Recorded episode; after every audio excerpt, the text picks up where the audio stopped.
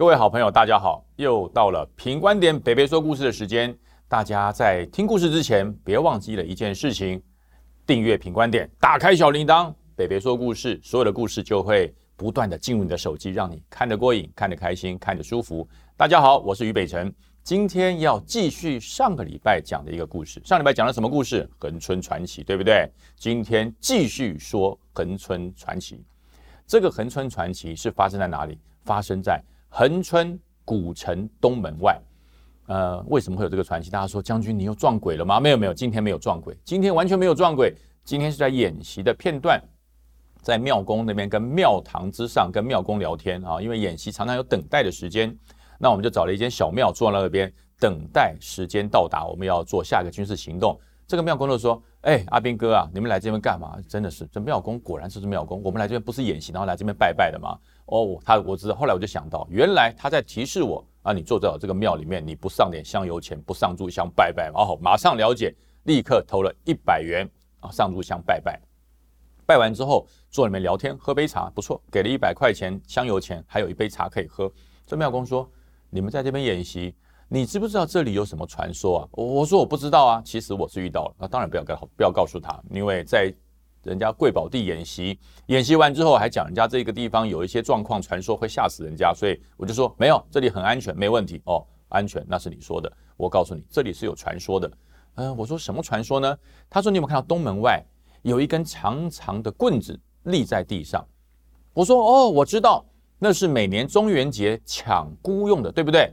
哎，他说不错不错，阿兵哥还有知识哈，那果然是抢孤的没有错。台湾抢孤有两个地方。北在宜兰头城，南到恒春的东门，这两个地方是整全台湾最大的抢孤的这个场合跟庆典。他说：“你知道为什么要抢孤吗？”我说：“我不知道。”那抢孤就是热闹嘛，就是每年到了中元节，如果不抢孤，好像好像没有过中元节一样。他说：“不对，这有典故，我来告诉你。从前这个东门什么时候建造的？”我说：“上面好像写清光绪元年。”哎，观察入微，它果然是清光绪元年所建造的一个古城门。这个城门其实不是一个门而已，在整个恒春古镇，它有东西南北四个门，然后四个门之间用城墙围起来，里面就是恒春的古镇。呃，在清光绪元年之后，陆续有一些日本大和民族的人民迁居到台湾来，就住在恒春古镇里面。那其中有一个日本的母亲，就嫁给了台湾郎啊，当上了台湾媳妇。生下了一个孩子啊，生下一个孩子，他是有呃汉汉人的名字的，但是妈妈喜欢帮孩子取一个日本的名字。这个日本的名字非常奇怪哈，这个日本的名字非常奇怪，叫做什么？叫做无喜子。哎，好奇怪哦，为什么不叫无患子，叫无喜子哈？他叫无喜子，所以他常常在呼唤他女儿的时候就无喜子啊，无喜子啊，啊无喜啊，无喜子啊，就这样叫，所以。街坊邻居就觉得非常有意思啊，这么一个日本太太叫孩子叫无喜子。后来好景不长，好景不长，她的先生在那个年代得了瘟疫，以前得了瘟疫那会死人的，所以她的丈夫得了瘟疫不久就往生了，就走了。后来村民就把她抬到城门外，把她的丈夫给火化烧掉，哎，蛮有卫生习惯，就是说这样可以防疫。后来最让这位日本妈妈哈，日本太太心中难过的是，她的女儿居然开始高烧不退，也就是说，她的女儿也染疫了，也染上瘟疫。这时候，全村的人不得了，你这一家人如果在这个地方继续住下去，你会把我们整个横村镇里面的人哈都染上瘟疫，所以把他们当成瘟神，连他的母亲，连他的孩子无喜子，全部赶出城门外，把他往外赶。那这时候，日本的母亲苦苦哀求说：“不要赶我走，我现在实在是无处可去了。我的先生走了，我现在孩子又生病，是不是可以请镇里面的医生帮我看看我的孩子还有没有救？”那但是村民已经呃恐惧超过了理智，他不行，你们这一家瘟神再留下来，全镇的人都要死光，整个城门里面的人都要死光，所以就把他们硬是赶出了城门。这时候，呃，日本妈妈牵着无喜子走过了。古城门东门啊，从东门走出去之后，城门重重的关上，砰，关上。这时候母亲哈，到处求助无援，找的任何地方都没有人可以救她。就在城门外有一间小庙，这个庙是什么庙？这个庙不是什么正神主神的庙，这个庙是一个万应宫的庙。什么叫万应宫？就是在城门外有一些所谓的无名尸，有一些不知道是谁啊往生的大体，全部化成骨灰，就收在这个万应宫庙里面。这时候，呃，日本妈妈就说：“万应宫啊，如果你可以帮我，你可以让我度过这个难关，你叫我做什么我都愿意，你叫我什么跟你交换，我都愿意跟你交换。”后来不知道有没有听到他的祈祷，也不知道万应宫有没有期许他的愿望。但是不久之后，这个母亲不见了，他的孩子啊，当然就就就死掉了哈，他的孩子就死掉，这无锡子就死掉，他就把他给埋起来。那但是从此之后，这个妈妈不见了，在东门城外看不到这个母亲的身影。不久之后，城门外来来往往的商人常常会在经过的时候，会看到一个女孩子，一个女生。头上长着恶魔的角，然后见到商人就问他说：“你有看到无锡子吗？你有看到无锡子吗？”然后配合着恒春有名的落山风，呼啊西啊，呼啊西啊，就这样子不断的吹。所以这个商人只要说我没有看到，那这个商人就倒了大霉了，他立刻将你杀害，就一条生命就不见了。那有的商人说。我知道，我有听过。那你非带着这个恶魔鬼妈妈去找到他的女儿不可。如果你找不到，一让是予以杀害，同样的是杀害掉。所以在恒村东门的古城外，就一连发生了七起命案。这个命案就是这个恶鬼妈妈所为。这时候城门外人心惶惶，只要一入了夜。城门紧关，没有人可以进去，也没有人敢经过，所以就变成了一个城门外，变成一个村民、乡民、人民的一个禁地，没有人敢到城门外。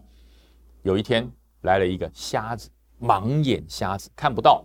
这个瞎子要出城门，人家就跟他讲说：“呃，这个北北啊，不要出去啊，外面有恶魔妈妈，你出去会被杀害。”他就说：“没关系，老朽看不到。”我不会被他的鬼魅所迷惑，我的心智非常的清明啊，而且我不怕。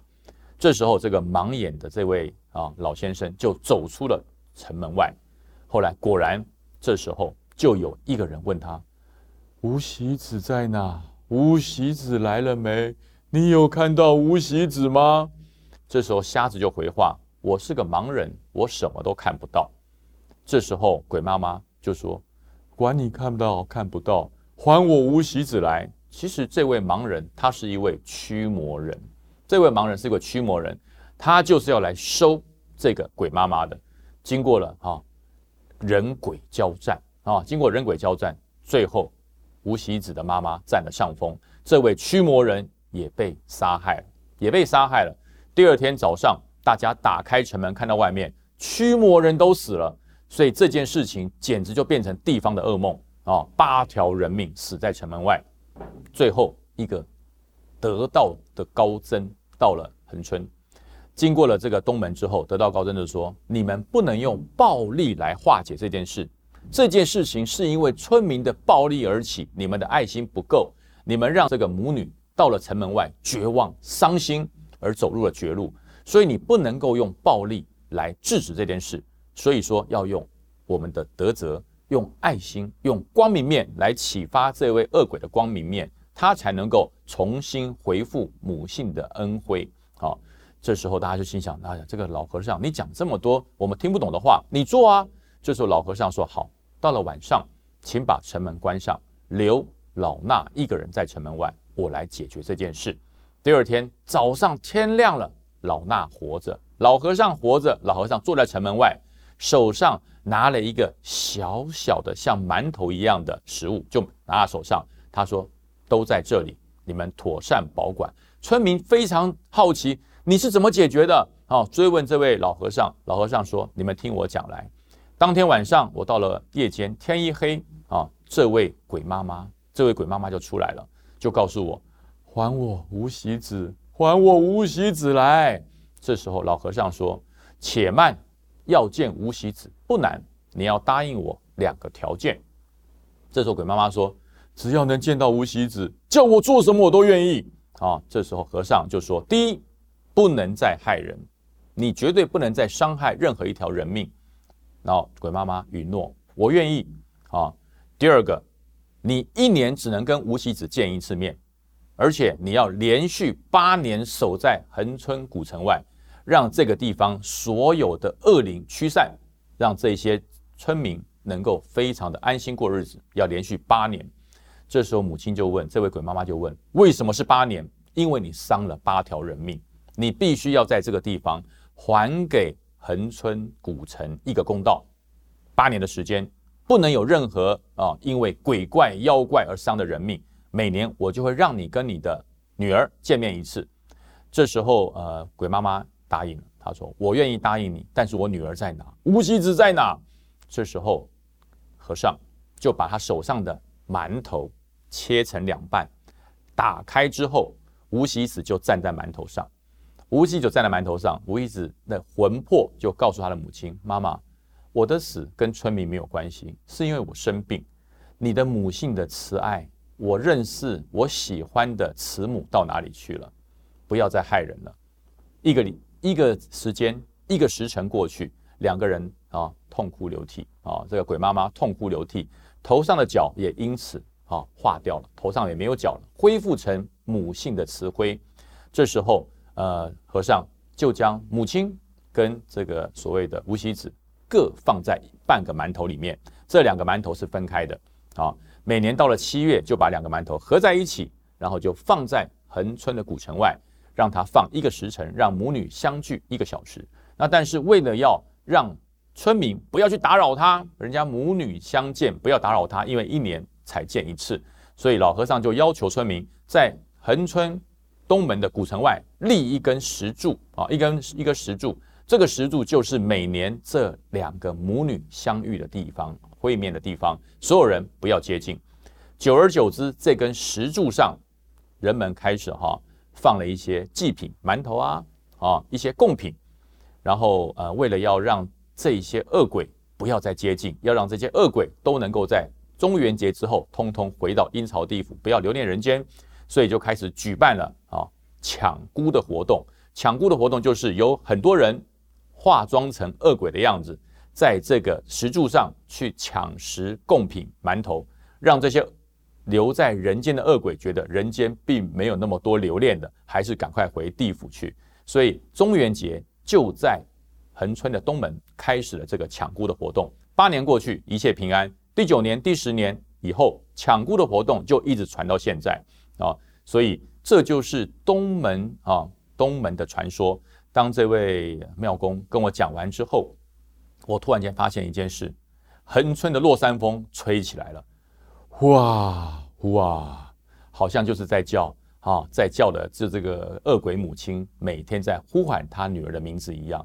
吴喜子啊，哇哇啊，所以这就是恒春东门古城外的传说。大家以后如果到南部观光，有经过恒春东门的时候，不妨停下脚来，在这个抢孤的石柱旁边凭吊一下，想一想这一段凄美啊母性的光辉，如何让一个慈母变成恶鬼，最后恶鬼又回归慈母。他需要的是爱，他需要是包容，而不是强烈的斗争与斗法啊。所以今天这个故事带给大家，呃，经过了恒春东门外，别忘了。听，想起北北说故事讲的这个又温馨又可怕的鬼故事，那我们今天的鬼故事就说到这边喽。我们下个礼拜北北说故事，我们在品观点，大家再见，拜拜。